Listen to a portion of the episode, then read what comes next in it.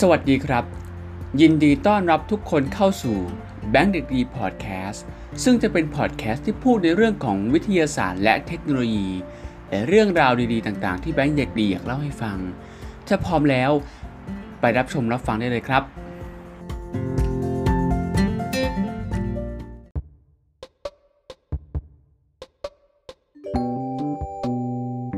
ับสวัสดีครับยินดีต้อนรับกลับเข้าสู่ Channel แบงค์เด็กดีวันนี้เราจะอยู่ในแบงค์เด็กดีพอดแคสต์เช่นเดิมนะครับวันนี้เป็นวันพิเศษอีกวันหนึ่งคือวันที่สิบสี่มิถุนายนของทุกปีคือวันบริจาคโลหิตโลกอะไรคือวันบริจาคโลหิตโลกถ้าพร้อมแล้วไปรับฟังเรื่องราวที่น่าสนใจของวันบริจาคโลหิตโลกกันดีกว่าครับวันที่สิบสี่มิถุนายนของทุกปีกำหนดให้เป็นวันผู้บริจาคโลหิตโลกเพื่อเป็นการรำลึกและขอบคุณผู้บริจาคโลหิต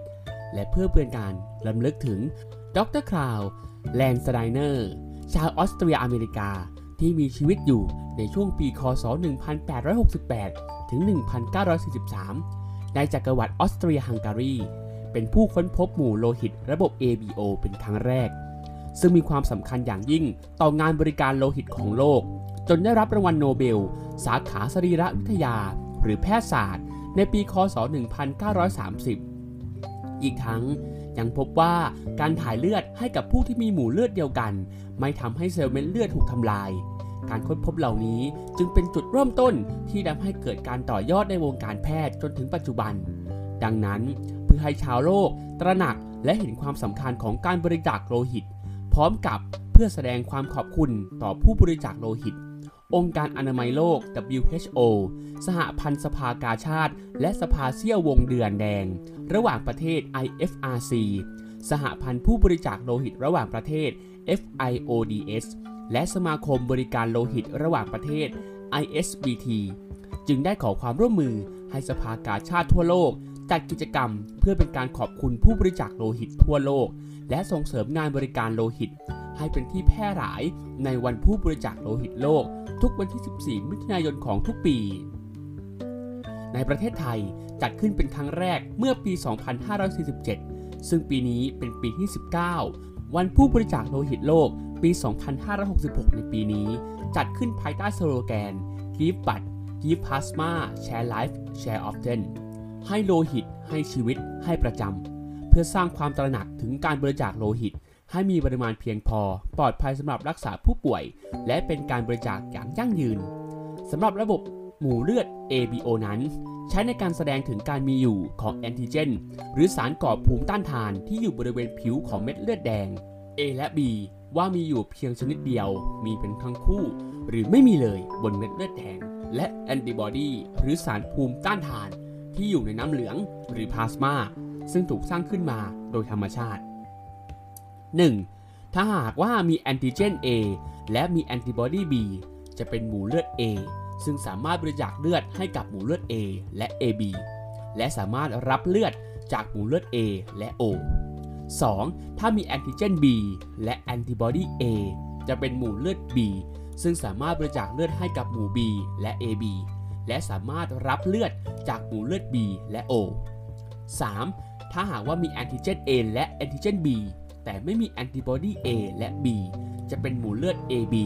ซึ่งสามารถบริจาคให้กับหมู่เลือดได้แค่ เอ บี เท่านั้นและสามารถรับเลือดจากทุกหมู่เลือดทั้ง A Bเอ บี และ O สี่ถ้าไม่มีแอนติเจนทั้ง A และแอนติเจน B แต่มีแอนติบอดี A และ B จะเป็นหมู่เลือด O ซึ่งสามารถบริจาคเลือดให้ได้ทุกหมู่เลือด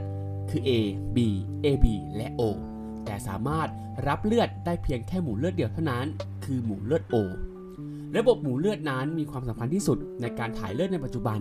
การถ่ายเลือดที่เป็นคู่ไม่สมกันซึ่งถือได้ว่าเกิดขึ้นยากมากในการแพทย์แผนปัจจุบันอาจนำไปสู่ปฏิกิริยาโต้ตอบกลับของร่างกายซึ่งอันตรายถึงชีวิตได้หรืออาจเกิดการต่อต้านอวัยวะใหม่ในการปลูกถ่ายอวัยวะสำหรับใครที่เตรียมตัวจะไปบริจาคเลือดนั้นก่อนไปบริจาคเลือดควรนอนพักผ่อนให้เพียงพอและงดรับประทานยาปฏิชีวนะใดๆรวมถึงยาแก้อักเสบอย่างน้อยเจ็ดวันก่อนบริจาคเลือดและ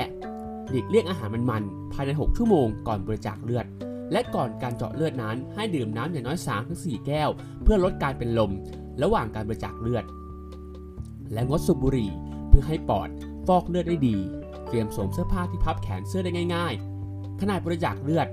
เลือกแขนข้างที่ไม่มีรอยแผลหรือผื่นคันไม่ควรเคี้ยวหมากฝรั่งและอมลูกอมขณะบริจาคเลือด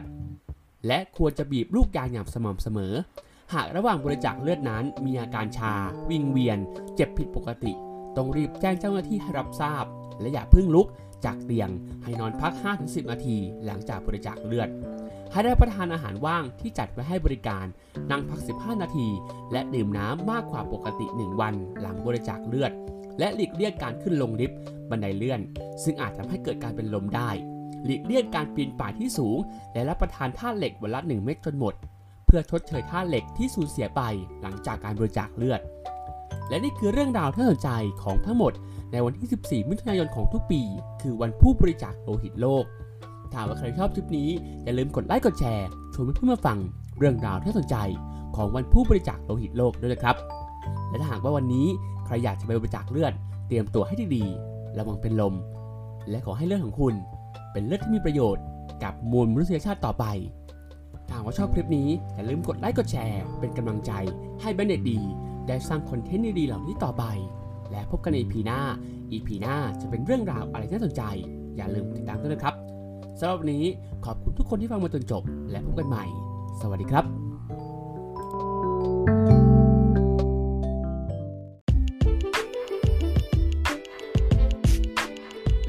สิ้นสุดการฟังพอดแคสต์ในวันนี้แล้วถ้าชอบอย่าลืมกดไลค์กดแชร์และกด Subscribe Bandadee Channel